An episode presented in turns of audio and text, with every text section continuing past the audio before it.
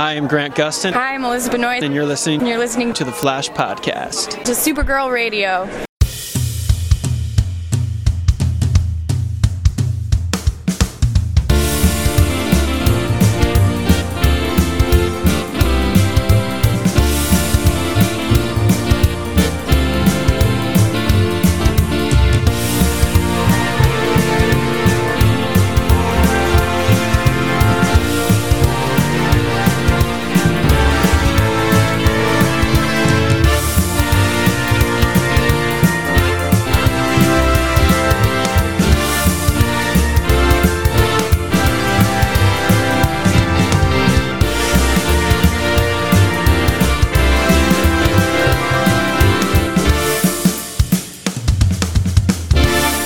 Welcome to a special live show of the Flashback and Supergirl Radio.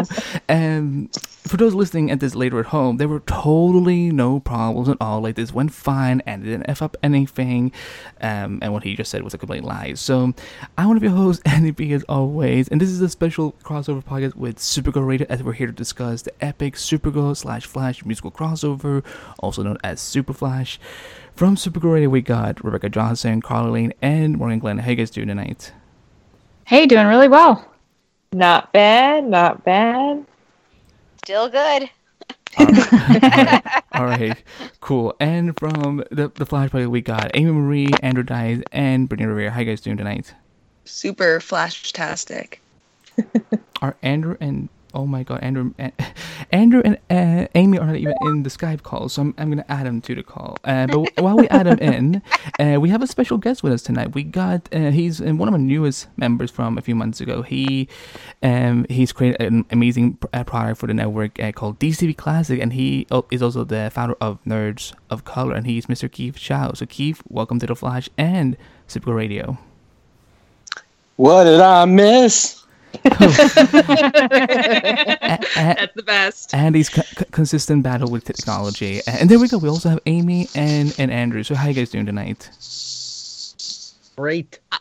I am the happiest I think I've been in weeks after this episode. I can't wait to talk about it.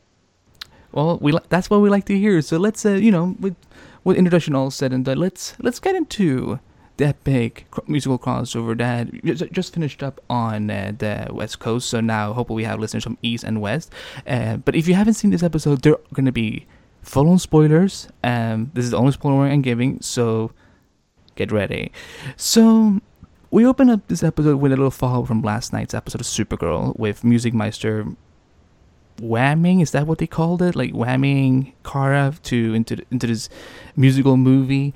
And then uh, so that therefore team supergirl decides to go to earth one to ask for some assistance.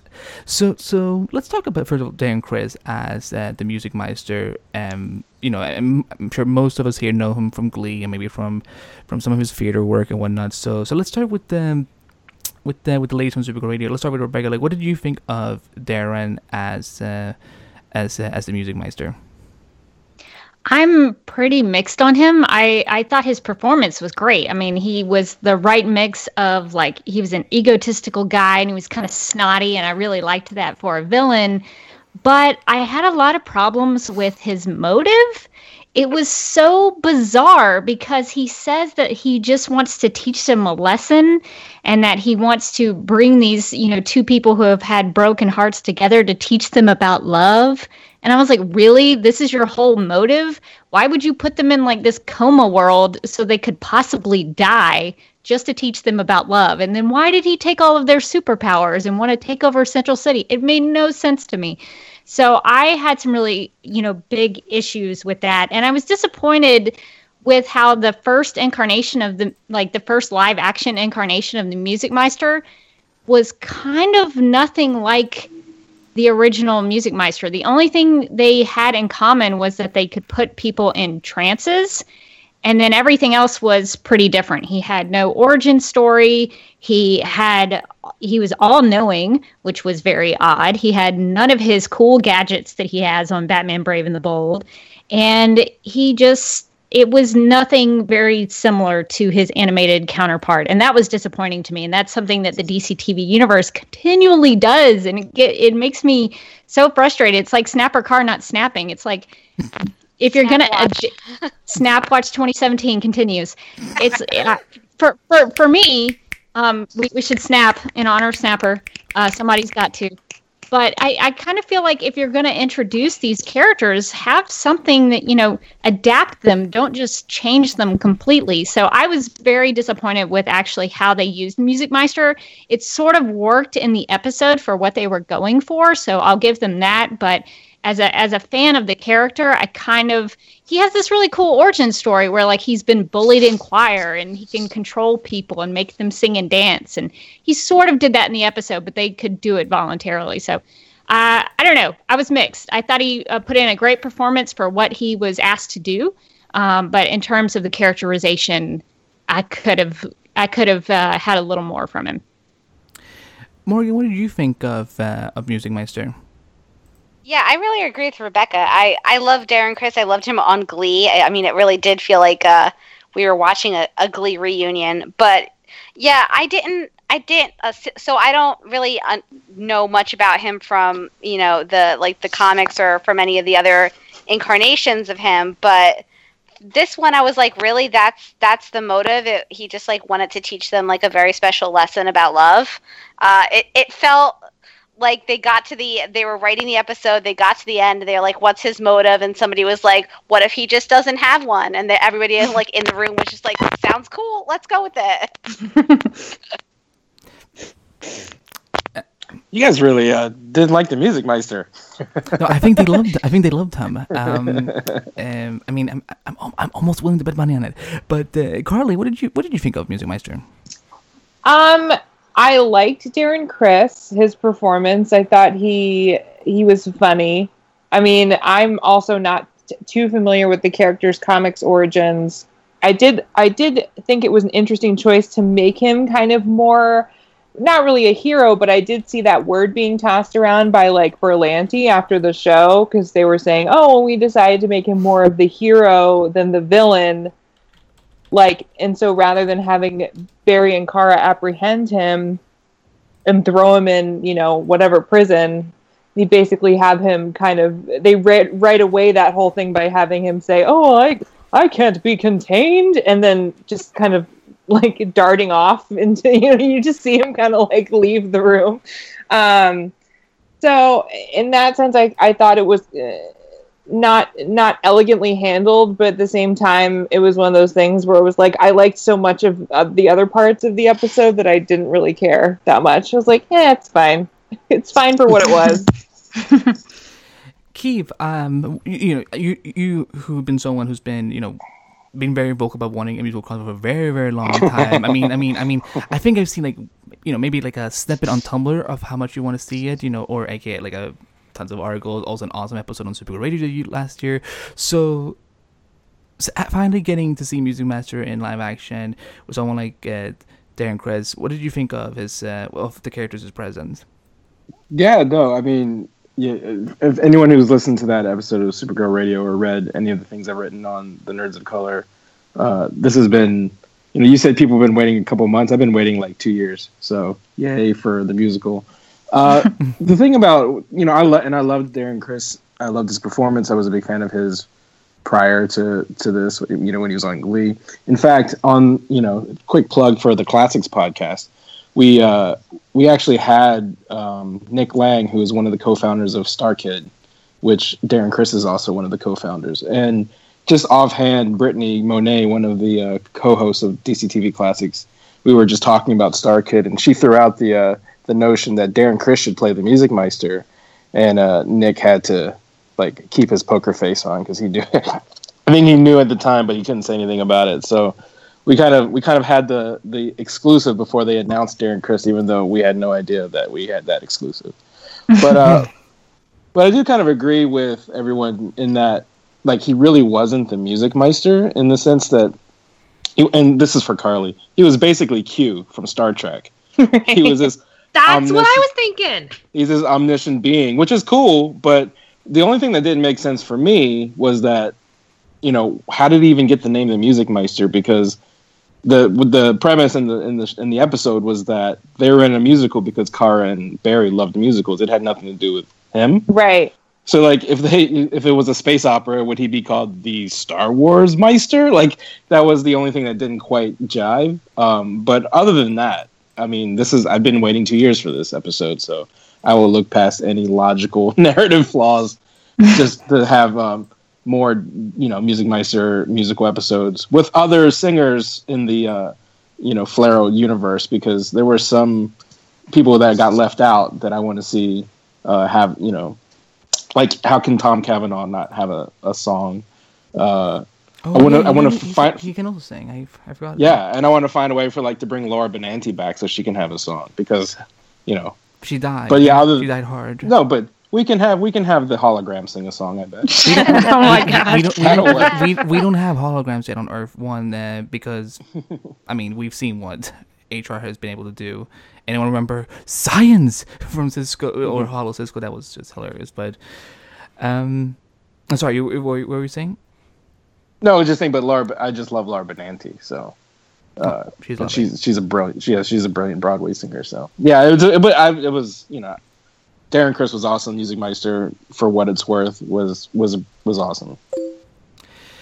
So now tur- turning over to my uh, my flash peeps. Um, Amy, what did you think of music meister You know, I didn't have a problem with him. I really enjoyed Darren Criss's performance. I thought he did very well. He was very endearing. I've known about Darren Criss since um, a Very Potter musical. So oh my god, I love that one so much. Ah, That's oh been he's I I I was waiting for the moment that never happened between him and Julian, and Julian being like, I don't like him. Just like right off the bat, like I don't like him. like, why don't you like him? I just don't like him. I don't know. Um, That's right. I, didn't can't believe they forgot Julian. I know. I was waiting for that moment. um, I I didn't mind his character at all. I actually really liked the turn at the end because we so often get villains who are villains. They have selfish purposes. Their end game is to accomplish something for themselves. The idea that he is sort of this Q continuum omniscient being who maybe is just going around to help people, albeit with kind of weird and funky methods, I didn't mind. I thought that that was actually a more intriguing twist than having him say, "Oh yeah, I was doing it because I was trying to steal your powers long term." That could certainly have been interesting. And someone mentioned in the chat that that whole getting Wally to come out and chase him thing, while that fight was super cool and we need to see more of that. I that whole subplot was very lost and almost unnecessary, but I didn't mind him at all. And I don't have a whole lot of experience with Music Meister. Uh, I've never really read much of the stuff that he's been involved in. So for me, I didn't have any reason to say, okay, this is not an intriguing character of Music Meister. So I was very okay with it. And overall, I, I until you guys mentioned it, I would not have even thought that that there would have been a reason not to like him. But I understand where you guys are coming from uh, as far as your ideas go. Andrew, what did you think? Uh, well, yeah, I, I'll probably I'll start with the positives and say that Darren Criss is probably, in terms of acting ability, like my favorite villain that the Flash has ever had. Mm-hmm. um, he just had the, the charisma and uh, like he had what it took to meet Grant Gustin's level, and with uh, with Melissa there too. I mean, it was just uh, this was operating on a higher level that he he really brought to it, and um, I I mean, yeah, this isn't Music Meister.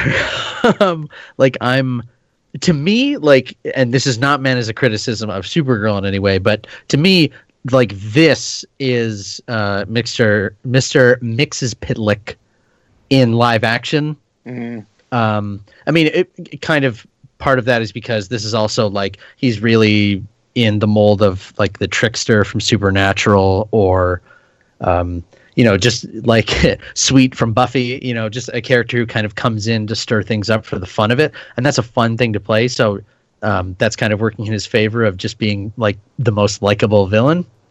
Um, but yeah it's it's not the, the turn at the end kind of fell fell a little flat for me just because uh, maybe it, it it's uh, it reveals how much these shows stick to one formula that uh, I expected and you know like demanded a reason why he would do this.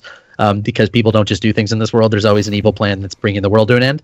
Uh, so that felt a little weird just because it came really out of left field. Like I thought he was going to turn into Mixie from Supergirl, and that would make perfect sense again. Uh, that would have been awesome. But but without that, it is kind of a okay. So I guess even like on a fictional level, he's implied to have like godlike powers, which is just not music. So, um, but yeah, in terms of the villain working for this story, I thought he was great. Like I th- thought for ninety percent of it, his tone really matched with the, what the show was going to be, uh, and then the ending was just weird because it really was just kind of a, a neat ending. But Darren Criss, great. I would love to see him back. That's a shame that it's just a one-off. But uh, Well, please give me more actors like this. Give me more actors of this quality who are clearly just having a freaking blast being uh, Yeah. villains. Yeah. Well, That's what came out. They were all like that this whole episode. You could tell that each and every single one of them, even the extras in the background, were having the time of their lives, and that was infectious. Yeah. I was gonna. I think it also helps that like they're all you know like the, there were actually several reunions going on too, right? Because you had the Glee aspect of it. You had Victor Garber and Jesse Martin, who are not you know it's not a reunion in the sense, but they're Broadway with Barrowman, kind of you know a Broadway reunion on the show. And you also had you know we mentioned Harry Potter musical and Star Kid, Carl uh, Carlos um, Valdes and and Darren Criss being original Star Kid members. So like because you had all this familiarity among the actors, I think that re- that chemistry really, um, you know, shown through in the episode, and I think that's what's usually kind of lost when you have like a guest star come on. It's like someone who's not part of the family, but you had like multiple family reunions going on at the same time, which was really neat. Brittany, uh, how did you feel about that, Darren? I mean, hey, hey, you called the week they they freaking announced it. It was so like, did, did she know something I didn't know, or yeah? But what did you think? It just made sense. I mean, like they have all these, you know, Glee actors to bring on the Glee star or, you know, one of the major Glee stars uh, to be in it. And I loved it. I thought he was, I mean, he was really good. I feel like he, there wasn't enough of him. Like he kind of disappeared and was like in the pipeline for a little while, which was, you know, always problematic when you just lock villains up in there and forget about them. Um, but I think I would have. I think it, at the end, it felt like a Valentine's Day special. I was like, man, this really would have been a great like Valentine's Day, like curl up with your loved ones and watch this Valentine's Day special about love and like musicals. Like I don't know, that would have made more sense to me. Like if Well, it was a holiday Cupid. special or like a Christmas special, yeah, something like where it didn't have to necessarily him be the music meister. Uh, I was disappointed that he did not wear his fedora that he had in the one picture I've seen of the music meister from the cartoon. Um, but other than that, I guess I kind of forgot until you guys mentioned his whole like plan of stealing the bank. I was like, oh yeah, I forgot he did that that thing where he was like using Kara's heat vision for like literally one Well- scene, and then it never they never it never came up again. Actually, yeah, I, I have a theory about that. Actually, yeah, I've got one too. Keith, you say yours first. I wonder if ours line up. Okay, so I, I think there's two things. Like uh, the the music meister is, you know, I know we were kind of questioning his motivations, but you know, on the one hand, it was trying to show Kara and Barry how to like love again and, and forgive the people who've hurt them. But I think his his his like raison d'etre is to like help people ultimately, and the whole supervillain plot was actually his way of getting Wally to uh, come out of his funk. That's what I think that was about. So it wasn't really about him taking over Central City or robbing a bank, because why the hell would he rob a bank? He's a god. Um, he he was he was doing that to give Wally purpose again, because you know before that, even though it was only one episode, Wally was just kind of like flailing, and that was his way to like be a hero again, and that's what the Music Meister provided for Wally in the real world, while he was doing you know the love thing for Barry and Kara. And one other thing I wanted to add before I uh, shut up for a few minutes is that I think the only thing about why I didn't mind the the the love aspect was that this is a musical. It's it's like an homage to Disney musicals. True Love's Kiss is what saves the day. So that that was the only that's the only way you can resolve anything in a in a musical. So that that's what I thought that was a a, a nod to. Amy, what's your theory? That's what I was thinking too. That Um, if he's this character who's supposed to be uh, this omniscient uh, person who's going to go around and help, and his end game was to help everyone get out of whatever funk they have, like Keith said, then he accomplished that with Wally. What I was gonna say was that I, you know, you guys have. I mean, I, I think I do agree actually mostly with Amy about this because, you know, I mean, the Flash has been very dark this season. Uh, like I mentioned last, last week, you know, the season freakers, blah blah blah blah. It felt so refreshing to just, you know, like look, I don't care about the Transformers Savitar. I don't want to think about the Daxamites on Super. I, like, I just want to be able to just have fun with these shows again. Just like, like kind of, you know, just take a break from everything that's going on. And, and also in many ways, because the thing we have to remember about Music Meister is that there's been one incarnation of him in a cartoon. There's no, there, there's nothing saying that he has to be beholden to whatever Neil Patrick Harris did. So I feel that you know, bring him into live action. I do think it's fair for the producers to have some freedom to do whatever. Yes, you know, it would have been funny if he had a costume, and yes, maybe if he had this or this that. But and, and I was thinking this over because I kept thinking, well, it was this was he only being used because he needs to fix a bunch of ships, or was there something else? But I like what Amy said of, uh, and what Keith was saying that to bring all these characters out of their fungus zone because can, I think we can all agree that this has been some pretty dark hours for both Flash and you know actually for Super a little bit in the past few weeks, and because you know they haven't been as bright as they were back maybe in season one and two of Flash or season one of Supergirl when it was back on CBS. So it was, I think Darren Criss. I mean, look, that boy is a gift to humanity. Like he can, like I loved him on Glee so much. He was one of my all-time favorite characters, and he, you know, seeing him get into play someone like Museum as it was just so much damn fun. Like I just like that it was because some things I feel that these some of these shows are trying to either overcomplicate their villains or they don't do enough. And this time it was like, look, let's just go for it. Let's just have fun with it. And that's the thing. Like musicals are supposed to be, they're, they're supposed to break the rules and not make sense all the freaking time. Um, Mm. Uh, I mean, I'm sure Hamilton is perfection, so I have no idea. All I know is that people really want to fight for those tickets. It's like, wow, this is like the fifth Super Bowl episode this season that people are like, give me Hamilton tickets and I will tell you anything you need to know. Um, but um, yeah, I love them as Music Meister, and I do think we're actually going to see him again because remember, one of them news headlines in the future said Music Meister signs major book deal. So unless it got prevented now because of Barry and Kara succeeding in getting out of their funk. I don't know, like, you know, do you guys think he's coming back? You know, just to kind of t- wrap up with that, or do you think that was kind of like, oh, now that's another headline that has been scratched because they changed their future? I think there's always a chance that he could come back. They could probably leave it open. I don't, I don't know that he has to, but I think it's that's always a possibility. Rebecca, just say you don't want him to come back to you. No, No, I mean, I, I, I mean, I, I think, I think it would, it, it would work, and it would be uh, fun to see him again. But I think it's one of those things where, oh, he gets a book deal, and wherever he, you know, ends up, I, I don't necessarily think that needs a storyline of it, it, its own. But I, I think it's possible. Are we? We're talking about Music Meister, right? yeah. So the thing that struck out to me is that he has the ability to steal people's powers. That seems like a very beneficial ally to have when you're fighting someone like Savitar. Hmm. Well, if only they had asked for his phone number, but they didn't. Wait, are we talking? Are we talking about him coming back this season or just in general? Because if if if we get like a yearly musical uh, from now on, that's all I care about. oh, I have, I have no problem with it either. So, Yeah. so, like, I don't care about narrative reasons to bring Music Meister back. If it just means, hey, we get to sing in a different context, I'm I'm all for it.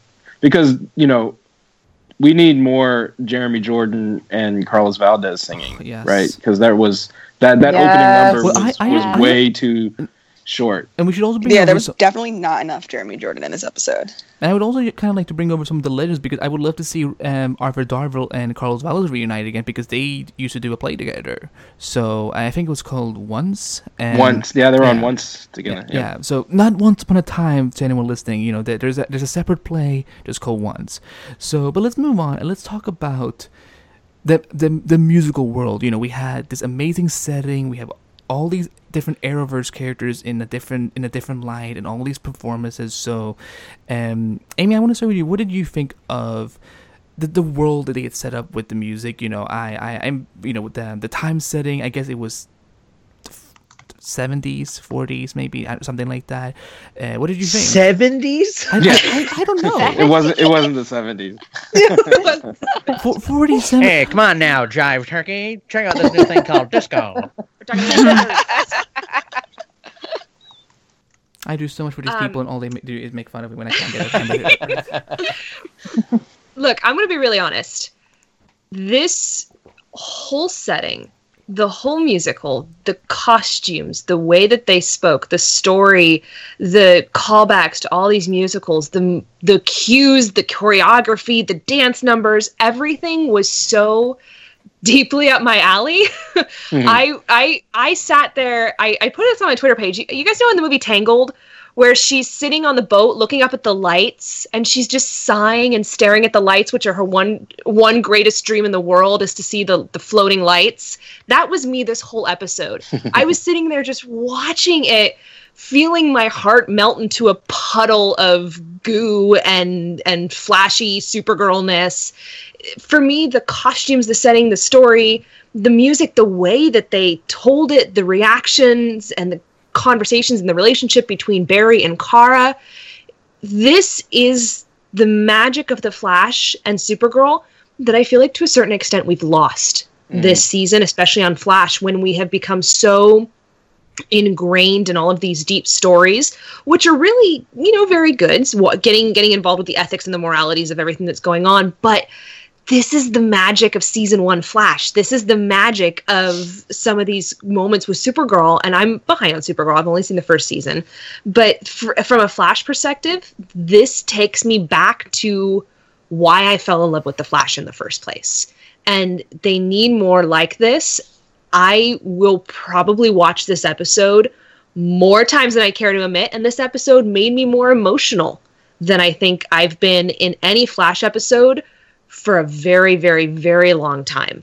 So I have to give major props to the entire cast and crew that put this together because it was one of the most spectacular and enjoyable television watching moments that I've had in a very long time. And it's it's supremely well done. Everything that they did, I just I was overwhelmed. And I'm such a musical person. So I'm sitting there going, Oh my gosh, I need the sheet music. I need to sing this right now and I want to get it done. So that's the kind of inspiration that the Flash sparks in me with this. And that was just so incredibly well done. Being on the East Coast, I might have already watched it two and a half times. I'm just, who, who was your favorite um, Arrowverse character in uh, in this reality? Like, did you have a favorite or two of? I, I don't really remember the names of them, but like, just you know, you can just call them Malcolm and you know Joe and whatever.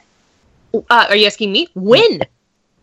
Whoa, his voice. I had no idea. I'd heard the rest of them sing. I had no idea that he had that. And his character was just completely endearing. Um, I, I he was do basically that I had- playing his think that- Newsies. He was basically playing his Newsies character, wasn't he? Was he in the Ja- Newsies? That's, Yeah, the, Broadway- that's, the Broadway Huge Broadway. Yeah. Yeah.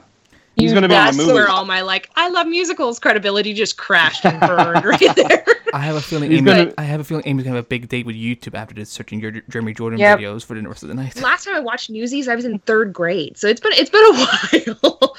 um, but uh, yeah, I think that was the character I enjoyed the most. Also, I I had forgotten that John Barrowman could sing, so when he started singing, it was that kind of moment where I'm holding my popcorn. I'm like, "Yep, that's it. I'm done. I'm sold. Favorite thing ever. Right here. Done." Uh, Andrew, what about you? My favorite performance? Jessica Martin. What? Uh, well, yeah, I mean, um, well, Jeremy Jordan. I, I mean, I have to give props of him probably having the most like insane standalone voice. Mm-hmm. Uh, but I Collins, I gotta give it up to Jesse L. Martin. That was, uh, I mean, they were all- well. That's the problem. He was great. Um, I'm trying to think of the other one. Darren Criss has a great tone to his voice. Um, but I, I would probably say uh, I have to go with Joe, just because. I mean, that's kind of I'm on the record as being totally in for Joe West, so I can't really back out now. I mean, we- I mean, you got an opponent now with uh, Carla Lane tonight, so it's uh, it's uh, it's fight it's fight it's, it's fight to the death. I, I kept thinking all week, I'm like, oh my god, who's gonna be the biggest like Joe Gusher on this crossover? Um, Brittany, what um, what about you? What was your favorite aspect and favorite um, different Arrowverse character in in this uh, in this world? Um, Joe West is my favorite character on every world, so I was like waiting the whole time, just like I need Collins to sing, like I just need this to happen. I mean, I, I love Jeremy Jordan's voice too. Public service announcement: the last five years is on Netflix. He is in it. It will break your heart, but you will love it. It will be like it will be like it will cause you pain, but you'll be happy about it in like that Harry Potter way. Um, so yeah, uh, I loved I loved him and Victor Garber and the fact that they were both Iris's dads. Like I think that's my absolute favorite part. Yeah, like dads, and Barry's like dads, and they're like you got a problem with that? And Barry's like, no, I totally listen to musicals. Like I'm fine with this, and like that was all just just so good. And I think I didn't expect everyone to have like old timey accents. So when like John Barrowman broke it out, I was like, oh cool, he's like a gangster. And then like Winn and Cisco showed up with the same accents, and I was like, oh my god, this is actually the greatest right now. So yeah, I think I think those were all my all of my favorite parts. Let's turn to the the Supergirl Radio ladies. Uh, Rebecca, let's start with you. What uh, who was your favorite? Well, in terms of performances, I mean, I know this is biased, obviously, but um, Kara was my favorite part of this episode because at the end of the Supergirl episode, somebody's uh, she goes into this coma world and somebody's like hey you're on. And she's like on what? Like she has no idea where she is what she's doing. And by the beginning of the flash episode she is it cracked me up. She had fully committed to this nightclub singer act that she was in. And uh, that made me laugh a lot because uh, i guess she figured i can't get out of here so i'm just gonna do it. I'm gonna sing uh, this will be fine. Uh, but I also loved, you know, all of her because in season two in Supergirl, they have had this uh, continuing. I, I don't know trend pattern that she is a classic film fan. So when she goes home and she's by herself, she's watching old movies when she's at home. And so I don't know if that was to lead up to this, to where they could actually make the Wizard of Oz mentions. I don't know. Um, but I like that part of her character that she's kind of an old soul, old soul. So I liked her um, talking about the Wizard of Oz.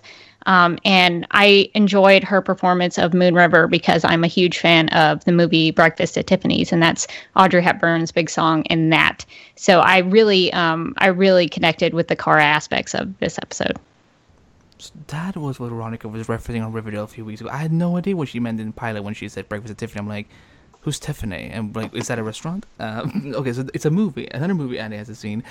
Uh, Carly, uh, you wanna you wanna take on Andrew and show that you're the bigger Joe West fan? See, I was gonna give a different answer to be different. Um, because I, I mean, I mean, I'm not gonna lie. I did love Gay Mob Dad singing "Guys and Dolls." Like that was a that was a great moment.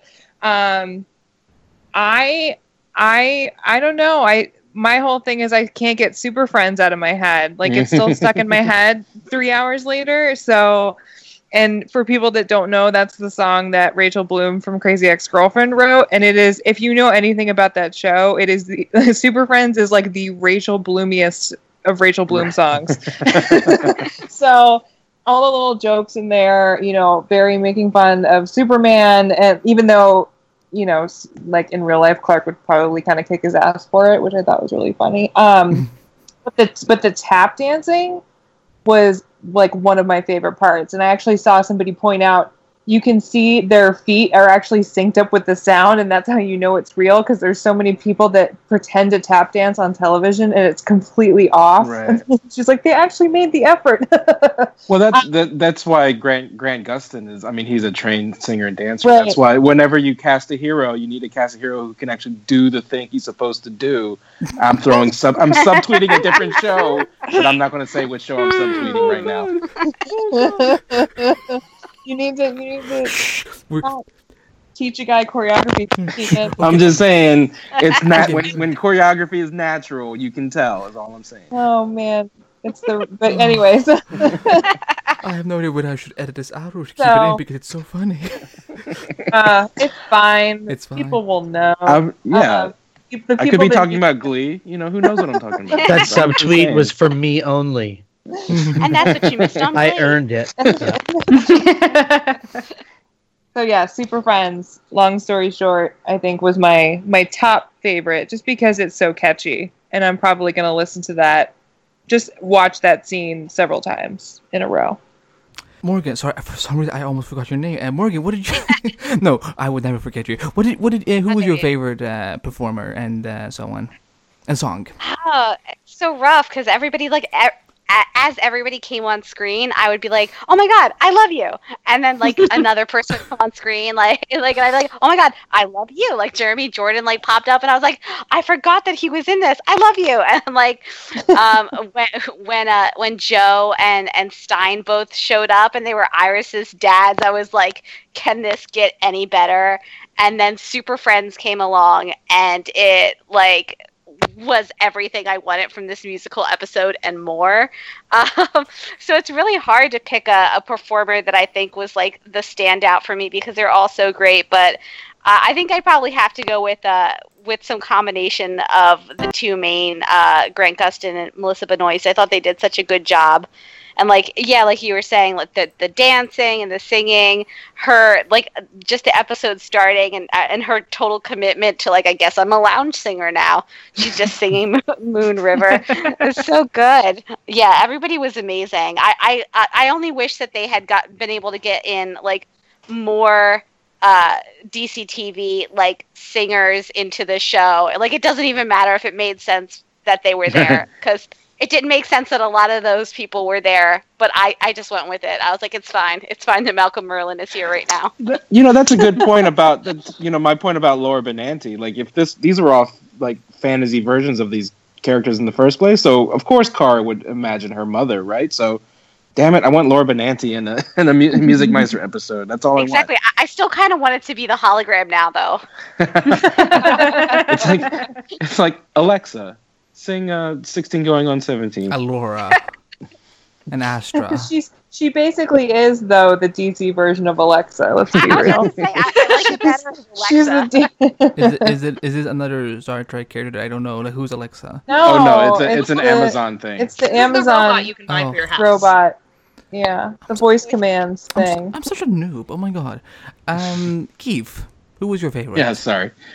Um, you know, everyone. I didn't realize I was coming into like a, a Joe West off, so I won't. I won't claim I did. I did. Tom. you, I, I, won't discla- claim Tom you dis- Collins for myself. I sent you a disclaimer, Keith. You should have read it.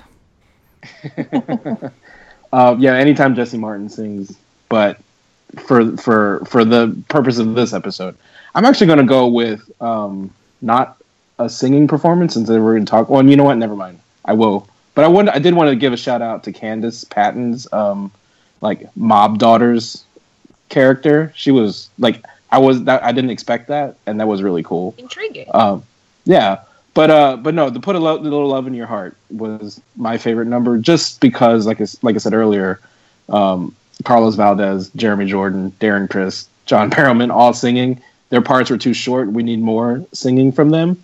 Um, but yeah, just seeing them do the the big opening number was fantastic.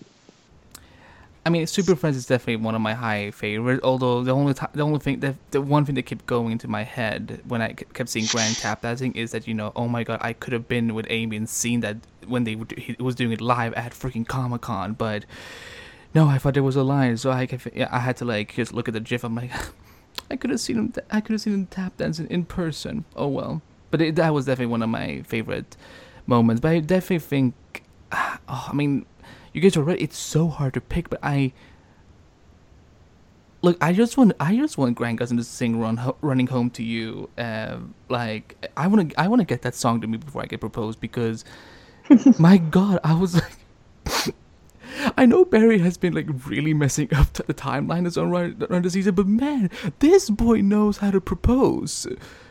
Hopefully, he doesn't make it hmm. overdo it. Too Third much. time's a charm. Two, second, look, listen, listen. Second time. He's only been. He's only proposed twice. I that She's was that was a moment. Times.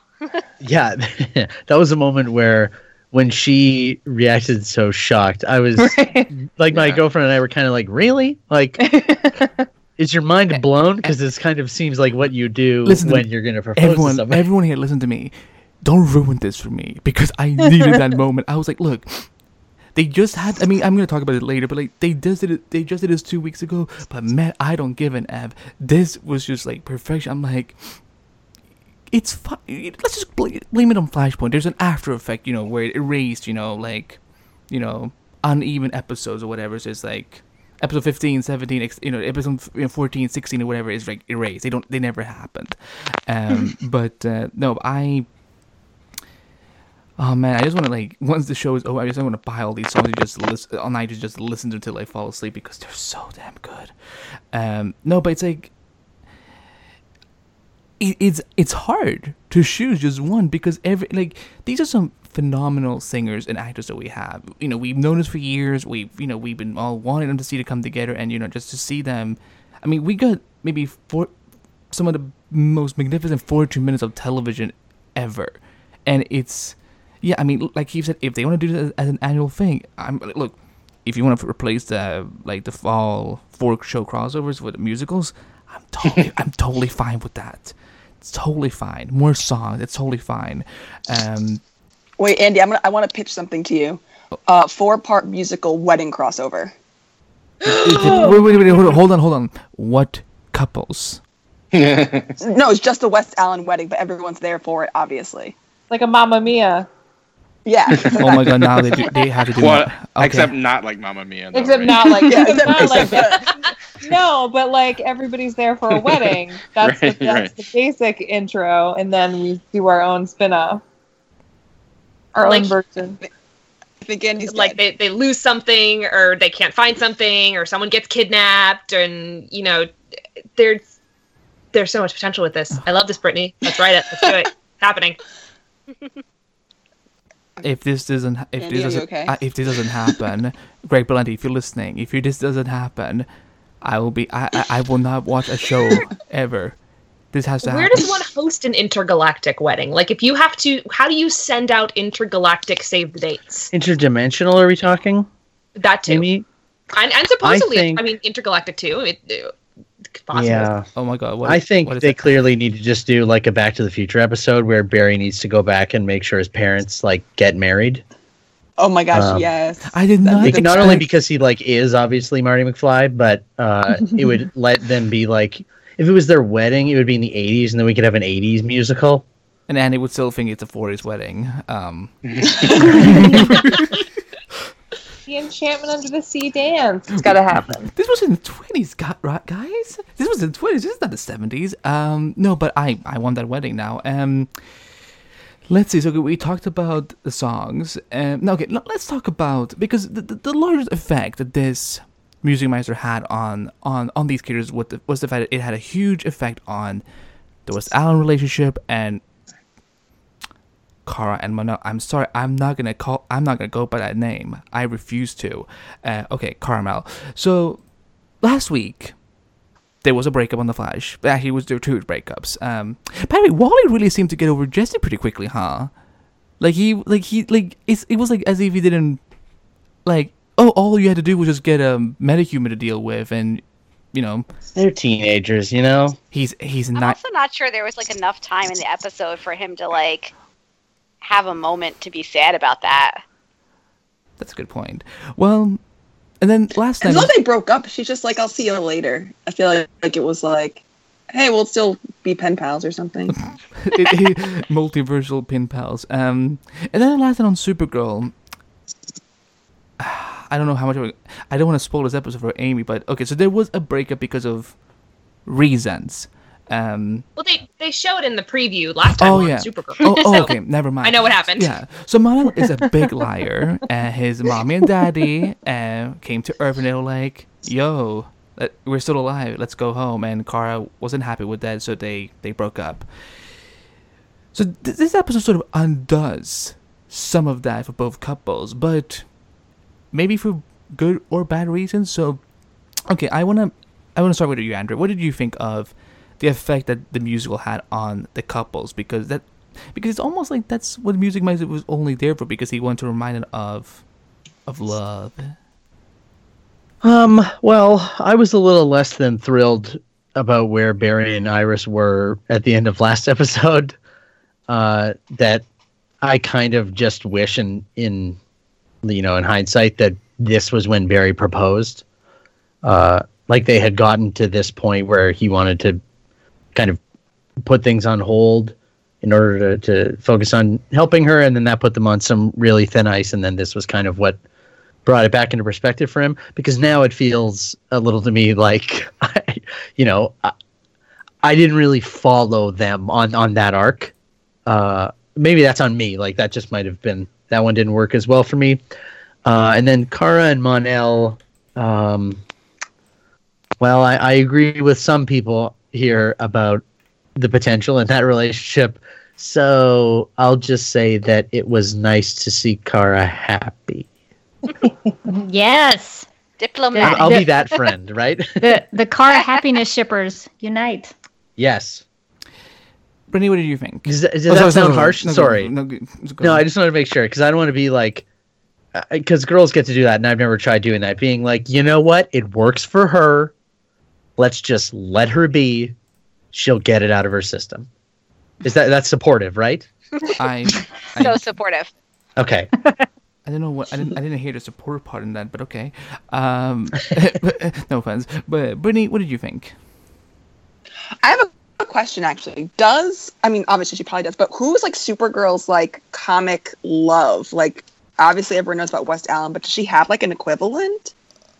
Her her big Jim her biggest most her her most famous romance is with a character uh, called Brainiac Ah, Five. yes, yes, yes. Sorry. who is a member of the Legion of Superheroes. Uh, so he is from the future. And Mon-El is also a member of the Legion of Superheroes. So I don't know if they're taking the Brainiac 5 relationship and putting it on Mon-El or if Brainiac 5 will come eventually. But she's, I mean, she's had a couple little romances here and there, but but Brainiac 5 is the one most people talk about. Yeah. Okay, yeah. And 'cause someone also, was like uh, a little love advice to the ladies out there: never trust a man with five in his name. Or Brainiac. What- what other well, I mean, I don't do want to have be. with it? You know, Why is is five not good to have in your name? I'm just saying, Johnny Five. He'll love you and leave you. Batteries not included, ladies. Sorry, I, I'm hijacking this into like my romance radio show. I apologize. No, it's fine. I I got I got. It's to like a have- morning radio talk show right now. It, it is. And all- all the Of course, I'm gonna 80s movie references too. That's awesome. Go on, Brittany. I'm just gonna say because someone like I saw someone tweet. I wish I remember who, but someone was like, "Are they setting up this season to, or are they setting up Mon-El to be like Ka- Kara's great love?" Because they kept comparing him so much to Iris in this episode, which I found kind of interesting because they were drawing a lot of parallels, especially like when he kissed her when they were in the dream. I was like, "What if they don't come back? Like, what if they're not like, what if it's not her true love?" And like he kisses her and they just stay there like stuck in the dream, which obviously wouldn't happen. But I thought about it for like a second and like chuckled a little bit because you know Barry and Iris are gonna get out, out of that dream real quick. But um, it was that was all I could think of in, at that part. Uh, I don't even remember the question anymore that I was supposed to be talking about. ca- But it's funny. I, I wanted that to happen. Actually, I, I was I just thought it would have been funny, like like it, like, Like- it stops, like he kisses, and it doesn't work, and then okay, it worked the second time or something. Okay, so the question was, uh, how did you felt about um, the effect that the Music Meister had on Kara and Ma- Mon-El's relationship, as well as Barry and Iris' relationship? Oh yeah, I love that he was able to get um, Barry and Iris to the place back where they, you know, could have been a couple of episodes ago, but like I had kind of thought last episode when he was, you know, he said they needed space, it was because he was afraid, and that was kind of a thing, like how he helped Wally this episode. Music Meister did kind of help, you know, Barry realize that even if he is afraid, like the most important thing obviously is love and his love for Iris, and so I like I like that he kind of helped them get to a good place or a better place. And it, sometimes it's good, like when you're in, in a relationship and you're in it and everyone around you is in it, you can't really, you don't really have like an outside perspective. So kind of maybe they needed this outsider to come and be like, look at what you guys are like missing out on. So maybe that was another good part of having him around. Like they, there's everyone, you know, Joe is so involved. He's so invested in both of them and making both of them happy and everyone else is so involved. They couldn't, you know, see a way out of it. So maybe they needed, and they needed a, music meister to come in and save the day. What if Music Meister is just a big shipper? And like he does it to all TV shows, like you know he shows up on Riverdale, he shows up on Bones, or you know like uh, you know Sleepy Hollow, Little show Oh, up on the hundred, please? which couple do you want back? N- no, we're not getting into that. Oh, okay, okay. Um, anyways, what do you think of um, the the relationship stuff in this episode? I'm I you guys have all made very good points, so I don't need to reiterate that. I will just say that that musicals always represent this this big overwhelming happily ever after to me. All of them there's certainly musicals like Cabaret, which I don't know if any of you guys have seen Cabaret. It's very not a happy ending. It ends with the Holocaust. But most musicals represent this huge overarching happily ever after and hope. And so this moment where they're all having those moments, and I'm like, oh my god, true love's kiss, true love's kiss, please make true love's kiss what fixes it, and it does. That's magic. And then seeing them back to this place where we know that they are meant to be feels good. I don't have any answer for Sakara and Mon-El because I've I've never met Mon-El before. This is my first time I've met him. I don't know what I think about him yet. Um, all I can say is I'm pretty sure the gals, from what I've heard on the Supergirl radio, we're probably of the same mind. Um, but I, I I don't have anything to say on their level. But as far as Barry and Iris goes, that was the magic that West Allen has always been, and so that was that was for me very very special to watch. And you know the moment where Joe's Joe quote unquote is singing to Iris. I think he was also singing to Barry too. And that if this is if this is something that Barry's mind created, I think that that was how Barry wanted Joe to react to him marrying Iris. So that's kind of an interesting look into his psyche.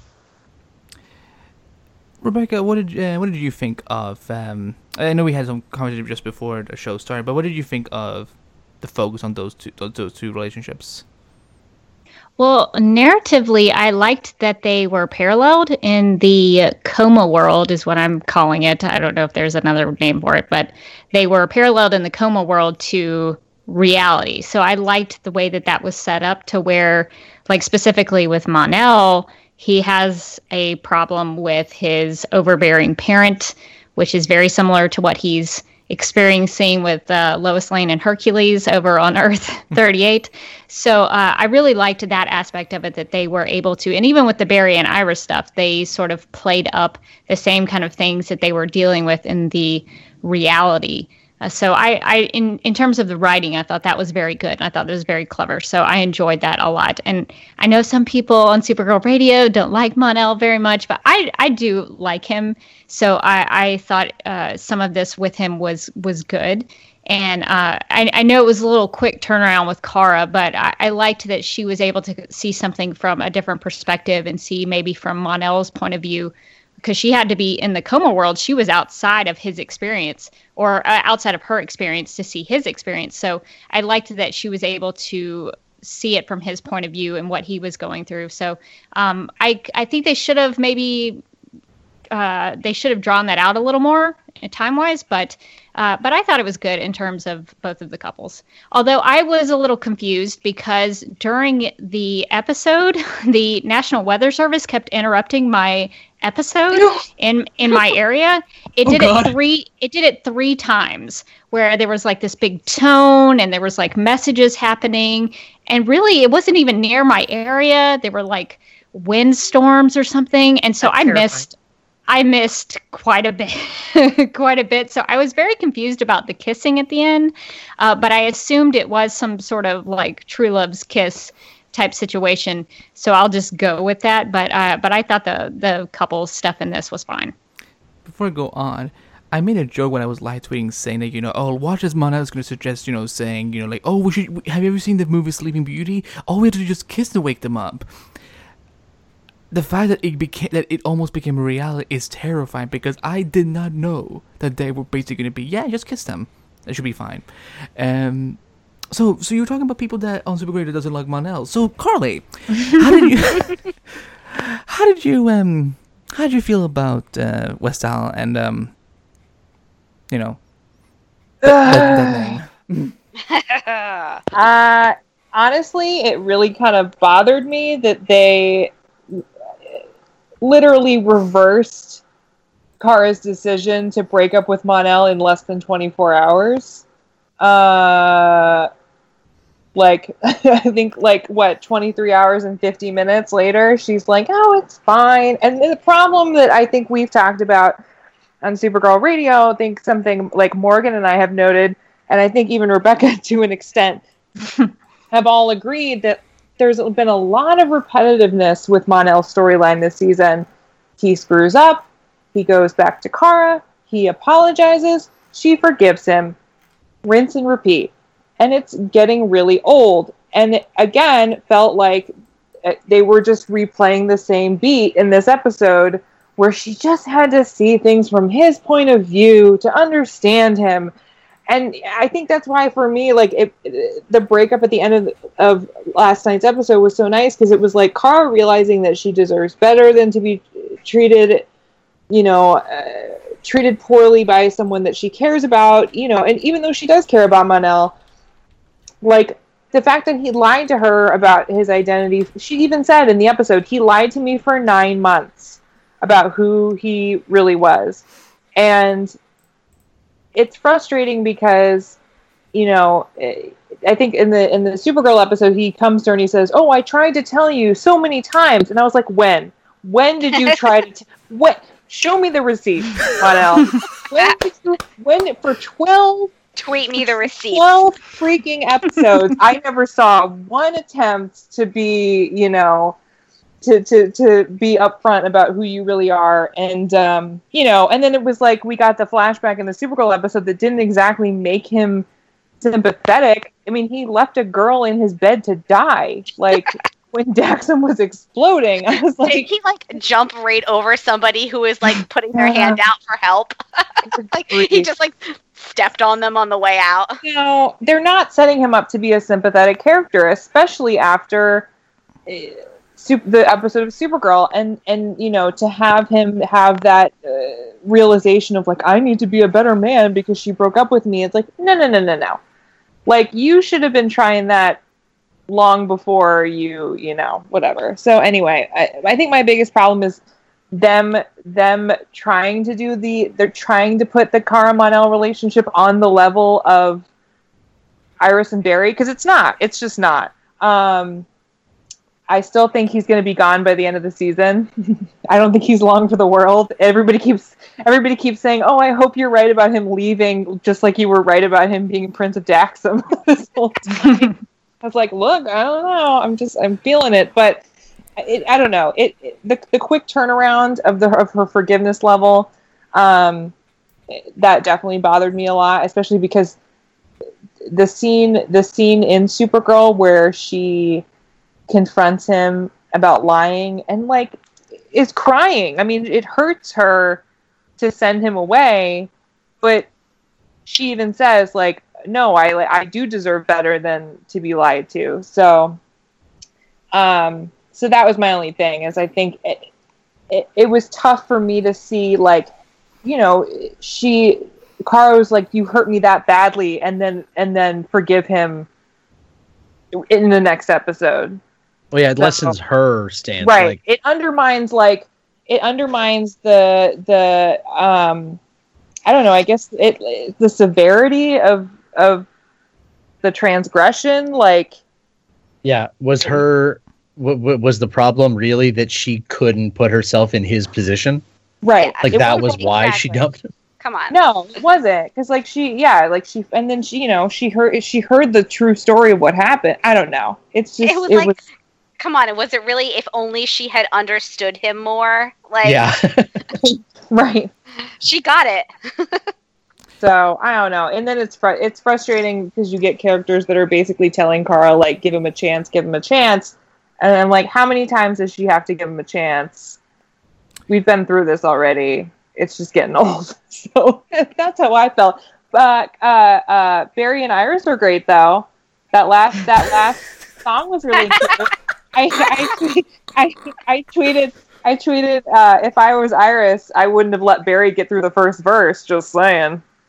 Before like Wait, like, what? for jumping him, like I wouldn't have let him finish the song because it was because he was like super hot. Oh. Joke, like Before I, be- Okay. before we go Alright, on, but- I just want to give a quick shout out to Danvers.com in the chat. There's someone with Danvers.com in the chat, ladies of Supergirl Radio. You got, Oh. you got it. That's amazing. are they blobbing? Are they Are they blobbing? Blobbing? We're, we're pod blobbing actually. Uh, we're so Live blobbing. pod blobbing. Live blobbing. Yeah. Um. Morgan, I, why do I keep wanting to say Rebecca for some reason? Morgan, what did you um? You just uh, just just toss it right back over to Rebecca. So, No, Rebe- it's fine. Mor- Morgan can talk. It's fine. so Morgan, what did you feel you. about about these two ships? Ugh. I I agree with a lot. You of, sound like me. yeah. Yeah, it's it's so funny. I feel like this whole season of Supergirl Radio has been a progression of me from going from Rebecca's side of the fence slowly to Carly's side of the fence. Supergirl Radio And I Civil feel like War. this, this was yeah, a war over my opinion. But uh, but this was like peak uh peak Carly side. This episode, I was just like, stop.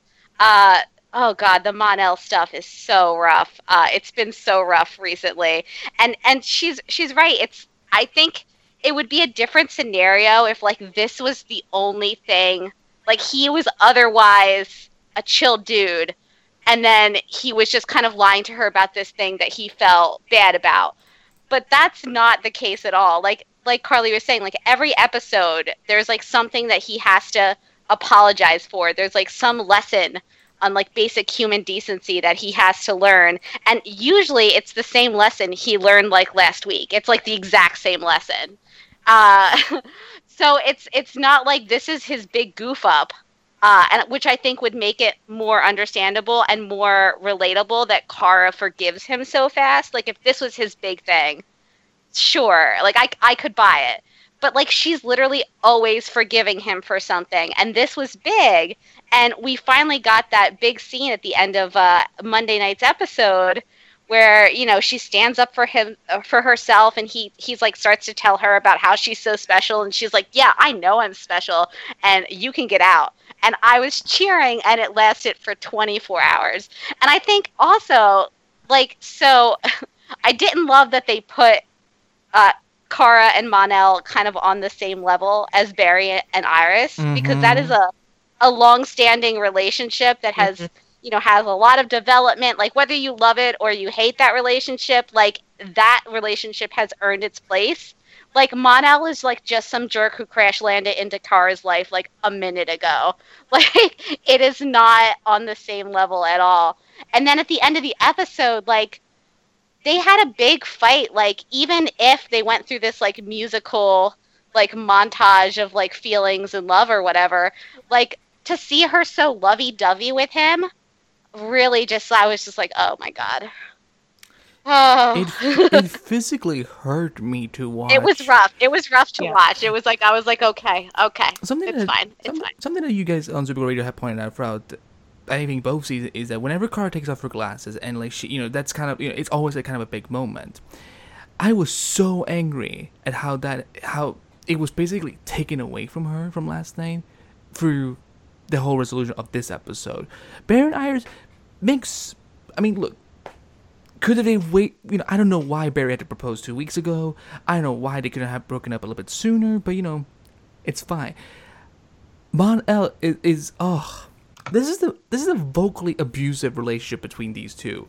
Like like these ladies said, he keeps saying, "I will do better. I will learn my lesson." Yada yada yada, and then the next week he just does the same thing again, and it's like, you know, I mean, look, it's just so repetitive to watch as a viewer. It's like just put it It's a- like put aside put aside the whole like is this a good relationship or isn't this a good relationship? Is this a good story or isn't it a good story? Like i'm watching a television show. I don't want to see the same story every single week and that's what we see with them and it's it gets so aggravating. It's like Right. could we break this pattern literally in any way at this point like maybe even just make him like a marginally better person like even Right. that would work if he for me. learned from his Well, right. lessons, I would actually actually enjoy like okay, okay, I can be open, but the, problem is that there's like these two do, do not belong together. And I'm not just saying it because I am actually a Jimmy Carr shipper, but it's because it's just that he's so vocally abusive to her. Like he doesn't like call her names and anything like that, but he just keeps nothing he says. I I don't I never believe what he says. Amy, are we are we selling eh, him on you by the way? Like, are you excited to meet Mon-El in season two? like I keep thinking like she must be so horrified right now because like it's we're not we're not really giving a p- good pitch on Mon-El, but it's just. We much excitement to look why, forward why, to. why can't we just have gotten some Danvers like you know like big reunion like you know like you know they must fight to get each other back and there's like b- this big kids like that that I, like Chyler Leigh can sing. Why? Why? Why wasn't she like? It should have been a frozen moment.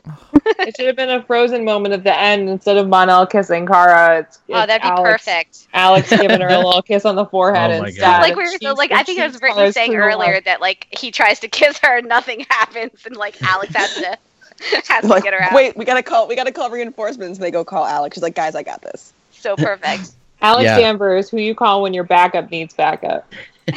As uh, Can we get? Well, Alex get also George to has- say that. Uh, Alex also We has need shirts. experience getting Kara out of a dream state anyway, so that makes sense. Mm-hmm. Mm. She, Ah, she, right. she even freaking saved Kara from outer space. She put she put herself in that little pod, went up in space, and she saved her baby sister. It's like But was that good? was it though? you you want you want you want to go outside? You- You want to take us outside, Rebecca? Uh, catch me outside, and we will discuss this because that moment was so beautiful. Like, I At the end of season one? Mm-hmm. Uh, okay, okay. if, if you think so. as uh as someone who has uh not not gotten so uh invested in the relationships on Supergirl, I can just say like from a casual viewing standpoint, the last thing in the world that I ever wanted to see be like a main narrative thrust on a Supergirl TV show was whether she likes a boy or not. Yes. Uh, Word. and th- I, it, it's funny because if if you ask me going into this, um, what is the strongest relationship in the world of Supergirl? I would say it is Alex and Kara. Like that, you know, it, from from the very first episode, they kind of established that that was the heart of of them. Uh, and then the coolest thing was when they kind of pulled John in there too, because he was an outsider as well. But anyway, uh, regardless of how I felt about Mon-El, it, it did really seem weird to make like it's just the opposite context because Barry and Iris we know are being apart because they want to be together. And that is just so not the case with Mon-El and Kara that kind of equating them in that final scene was just like okay, I guess we needed them back together. You know, it was just kind of a like you kind of said, you're, you're comparing apples and oranges here, which was, I think the result was it kind of pulled Barry and Iris down to just being like, they like each other, as opposed to it being, you know, she totally woke him up and then he needs help to get Kara out. Obviously, we're looking too much into this because seconds later, the guy said, it was making fall in love, bye. But, um, yeah, I'm, I'd be okay if, if Kara was single for a while or just kind of like casually dating a guy. or super And I feel like at that point, this would be like more fun and more empowering to watch her dating some guy and then uh, have Alex be like, whatever happened to Steve? And her be like, ugh, Steve. And then just go on to the mission that they're going on with, right? Because, uh, you know, dating is just one of the things she does with her time. Andrew, Andrew, let me let me introduce let me tell you about something called Supercorp. Um, is is this great myth that one that shall one day happen between Lena Luthor and Kara Zor-El because that relationship makes so is I love that more than this whole Mon-El business. But you know, I will digress. But keep it casual. They both, they're very busy ladies in their time right now. She already lets her in there anytime she wants, so just head up there. Well, we I don't mean- need the details. I mean, look, I mean, Kara isn't really busy right now. I mean, Lena kind of got her fired. Um, Whoa. I mean, she she who was it? I mean, she kind of got herself fired, but that that is a good point. Um, but uh, by blobbing. But oh, by blobbing. Oh, welcome to L-Corp. You want? Would, you- would you like to blob? Um, Maybe L-Corp needs a like an official blobber. um, since we're starting, you know, we're starting to somewhat run out of time, so let's just let's start running it down because we uh, we've sort of we, we touched upon um the big proposal about Barry, Barry running home to to Iris. Um, does anyone want to add anything else about any of the songs, any of the performances, any of the any anything that we haven't discussed? Um, let's go around the table just quickly and see what if anyone wants to add anything. Keith. Well, I, I my my main, I mean, other than just in uh, you know sheer, I was going to say glee, like unironically, of seeing um you know all of the the talented singers in the Berlanti verse finally get a chance to show off that they can sing. Um, that was that was of course why I've always wanted to see a musical episode of The Flash and Supergirl. But I would I did want to point out that not only was like the singing, you know, fantastic, but this was also I think one of the funniest episodes of The Flash uh, ever, right? Like, and and it wasn't like, um, you know, forced humor, like set up set up joke, like just the the natural interactions between the characters. Um, you know, you didn't you didn't come to me about the ships, which I thank you for, because the Oh, the one no, it's okay, because the one relationship that I that I liked the most this episode was Barry and Kara. And, and their friendship, their super friendship, as it were, and just the just the way that they talk to each other, and the way that like when she's singing Moon River and she sees um, Barry as she's singing Huckleberry Friend, like, and then waves at him. You know, like that was just it was it was adorable as the those two often are together. So that's that's kind of what I liked about just the little humorous touches. Like another one that I thought was great was um, after J'onn has transformed into the Martian Manhunter.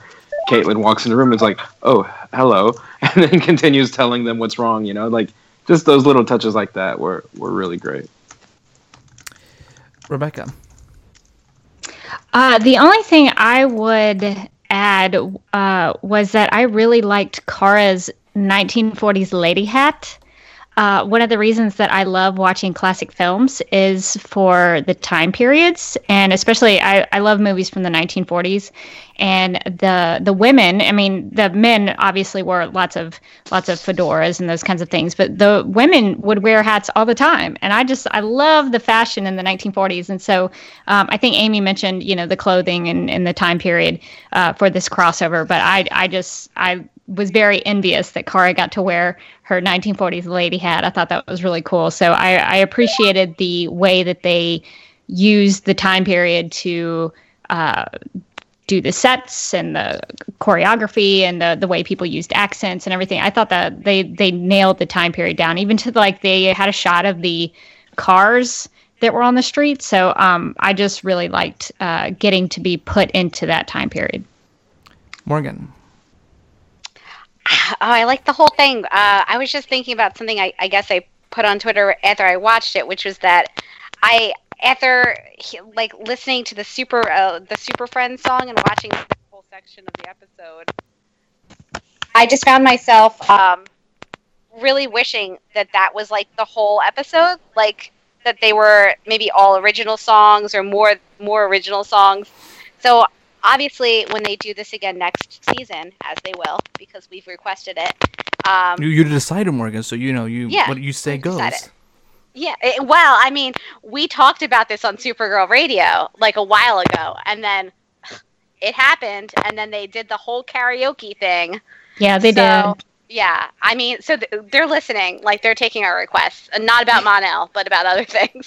so, Time will come. Time uh, will come. so yeah, so I like you know if they do this again, I, I'd really love for them to do more original songs because that Super Friends song was so was so clever. It was so fun. It was so funny, like that the the line that that Barry has about I guess or Kara is saying something about like him going back in time. He's like, oh, I I, I don't do that anymore. like it's just so funny, like so like clued into the show. Uh, so I'd love to see more stuff like that in the future. Like I, I wish there was more of that in the show of in this episode, even though I did love like, you know, the other songs that they did and obviously the proposal scene, like I was like crying. I was like, this is romance, but Car- but I love the original of the original stuff in this episode. It was so good. Carly.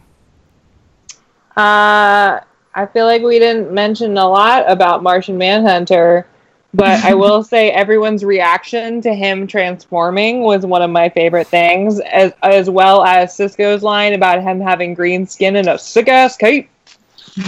I was like, I was like, that is one of my favorite. The dynamic too between uh, Vibe and Martian Manhunter, little teamwork, little team effort. That was fun. So. I want more of that. I want Martian Manhunter working with Team Flash. Well, if there was only um, if only there was a way to combine Earths. Andrew, if, if, if only there was a way to combine Earths, Andrew. Wouldn't that? Wouldn't It that would be for a musical, yeah. it would be for musical, Crisis of Infinite uh, musicals. So, Andrew, do you have anything else you want to add?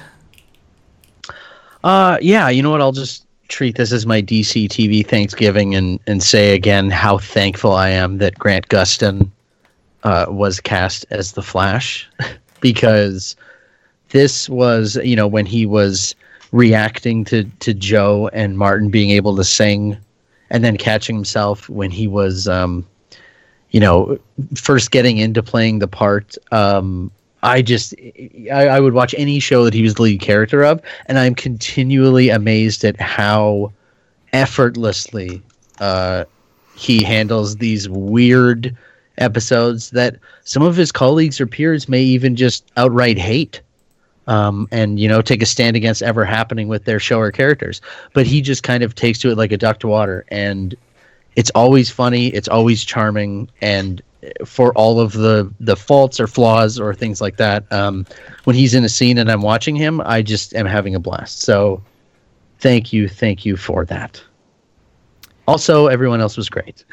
Oh yeah. Oh yeah. There were there were other people too.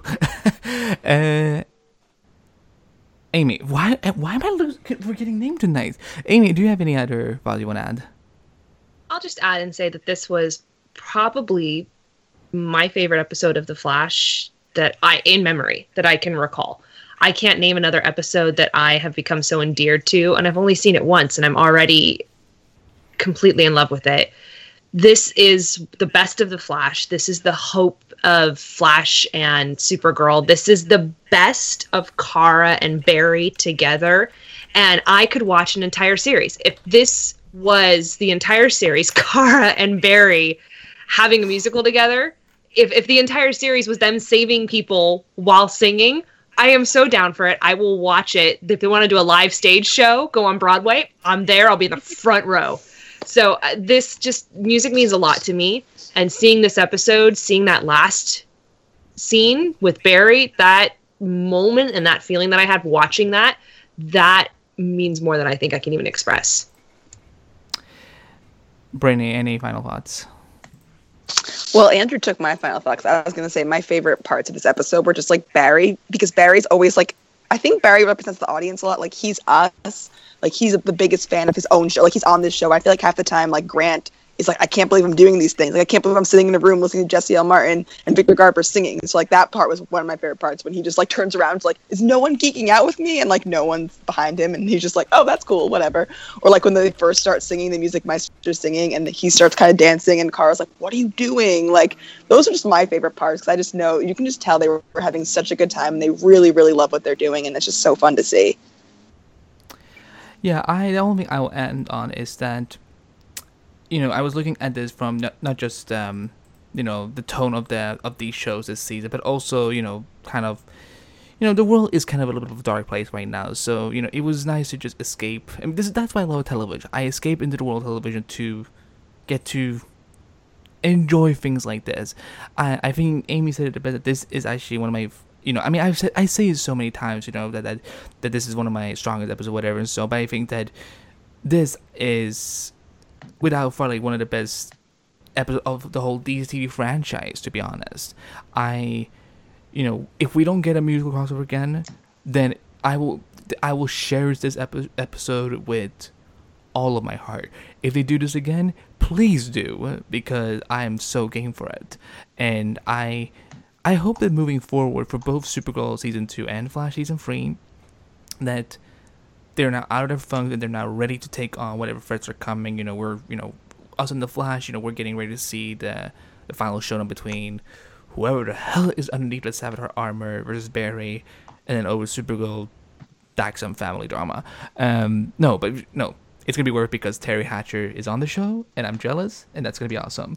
Uh, Damn it, Rebecca, you guys got so many freak. Like, you got Lynda Carter, Teri Hatcher, Brenda Strong. Man, like Supergirl's been good to you guys this season. Lots of awesome people. Yeah, it has. Uh, I do know that some of our East Coast pe- people have to take off because it's it's really late, and you know, but they're so kind, just like Kara, to sit up so late. So, um, I believe Morgan and Carly, you guys have to take off. Yep. Yeah, I, I can hang around for a little bit. All right, cool, cool. Well, Morgan Carly, it was it's always fun to have you guys on. Um, drive safely back to Earth 38 or is it Earth, is it Earth- is it wait no it's, it's 38 it's her HR is from 19 38. can't- hmm I can't, I can't I can't keep track anymore. Um, so oh Amy, you need to look, look at look in the chat right now. Uh, I I know, Andy. Mm-hmm. That's so good. But guys, um, I will I will add links to where people can find you on social media so you guys can get some sleep. But thank you so much for joining us tonight, and we will speak to you soon. Bye. Bye. Bye. Bye. And then there was one from Supergirl Radio left. Uh, okay. We wore we wore them all down. we wore them all down. Um, oh my, this is so much fun. So okay, we're gonna start wrapping this up. So we're gonna, of course, we're gonna get some feedback. Um, because my throat is starting to itch a little bit. Would some one of our hosts on air like to do the the tweets, or else I will pick one within two seconds. Andrew, have fun with them. Let me see these. All right. At Swara Sally, I hope. So so great. Iris with Mon-El was so hilarious. This should be an annual thing. Also hashtag West Allen forever. I think you're gonna get your wish. Uh, maybe they'll only have them break up like three or four more times. Uh, at Cody Tensai or Tensei, this was a great episode. The ending made me burst into tears alongside Iris. Did any of you guys cry at that? What? I didn't use any tissues. No. I cried lots. uh, at T Web Bond, the best episode ever. It was amazing, great singing, songs, acting, dancing, dialogue. I could have done with more dancing. I'll just say that personally, and that I wanted I- all of it to be I dancing. agree. Uh, Yeah. yeah, I mean, just don't ever stand still. At Sam Jitsu, it was absolutely amazing. Their voices were mesmerizing. To mend those relationships was great. I'm very happy that you wanted that. At Darth Tor, nah, it was all right. But let's get back to Savitar. No, I'm, Also, hashtag Savitar looks really powerful on Twitter. uh, at Christy Haley, I think the ending was the best, but hearing all those songs, got to purchase all of them. Those are all on iTunes now, right? yes. Yeah, they are. Okay. At Breeze Riley, the episode is incredible, and I'm 100% on board with making this an annual thing. Uh, at Patricia Lowe 13, the musical episode was a lot of fun. Kara and Barry's Super Friends number was too short. I also agree. I want more. Melissa singing Moon River. Uh, what what is the name of this emoji with hearts for eyes? Heart eye emoji. Yeah, I just Heart call it the heart hard eyes. Mhm. Okay. Heart eyes. Uh, sheep's eye. Would have been funny if Kara sang my Huckleberry friend when she saw Barry. Did she not? Isn't that She thought- she basically did, but it's I think I think it's B E R R Y. Yeah, we wanted it more Maybe of like a break, like a Huckleberry, like that. Yeah, okay. yeah, yeah, yeah. That would have been right. adorable. You know what? Yeah, I just did it right now, and I think I really nailed that. So there you go, Patricia. You did. Uh, at the Devil Jackie, musical aspect was amazing and fun. Plot was weak and rushed. Should have been a two-parter, uh, a true two-parter. That would have. I mean, I, well, yes. Uh, sick Can I, of Mon-El. uh, can, okay. I, uh, can I chime in a little bit? That's one of my beefs with Supergirls in the crossovers. Is that like they we'll, Right, we'll right, give you ten seconds at the end of a Well, they Supergirl ex- for a crossover. we crossover. finally got an explanation why that was the case because um oh what's it called? Because Supergirl doesn't have dark They don't have the dark days yeah uh, built in. although they have Mon-El so I guess you can say dark days. But it, they don't have, like production wise like they can't just you know they don't have it the same way Arrow and Flash does it. But for next season they're you know they're working on setting up pro- like so you know you're gonna get like basically you know anytime there's a crossover with Supergirl it will be like a full on crossover. It won't just be two minutes see you Nick tomorrow night. Um so I agree with Keith. It's you know it that has been really been one of the frustrating parts with these first sets of crossovers, but what can you do? Yeah. Uh, at Potter fan ninety two, the episode was okay. I just don't like Karamel at all. Uh, it was insulting that they would even compare them to West Allen. Okay, so you had your grievances heard here. I also really hate the term Karamel because Mel doesn't occur in his name. I don't. I don't. Like I hate that. when Rebecca and the girls from Supergirl told me about it, I'm like, it doesn't even make sense. And they're like, well, that's what they're calling, and I'm like, I, I, I give up on. That's shit. what the kids call them. Yeah. No, as as a, as much of a fan as wordplay as I am, I cannot abide that uh, portmanteau there. I'm, Uh, I, at I can call him Gargamel though. Please do. uh, at MT Easton, this was just the thing we needed right now. Agreed. Singing, dancing, friendship, teamwork all around, and mending broken hearts. Uh, at Madtown Davidson, I'm a little shocked that Kara might already be back with Mon-El, but the episode as a whole was very cute. And I think that is the perfect word for this episode, actually, is cute. Agreed. And that's gonna wrap up our feedback for well for this crossover. So guys, thank you so much for tweeting in and thank you for having sticking around for so long. I I apologize again for the technical issues, but you know, hopefully this was all worth it. And um, I, I I think I can speak for all of us that this was. I mean, does this crossover beat the invasion one by any chance? I take that as a by yes. for me personally, by a mile. Yeah. Yeah, I I I, think I don't know. I I loved seeing all of them together. Like this one was good, but I don't know. I I really liked the four part. It was missing Sarah.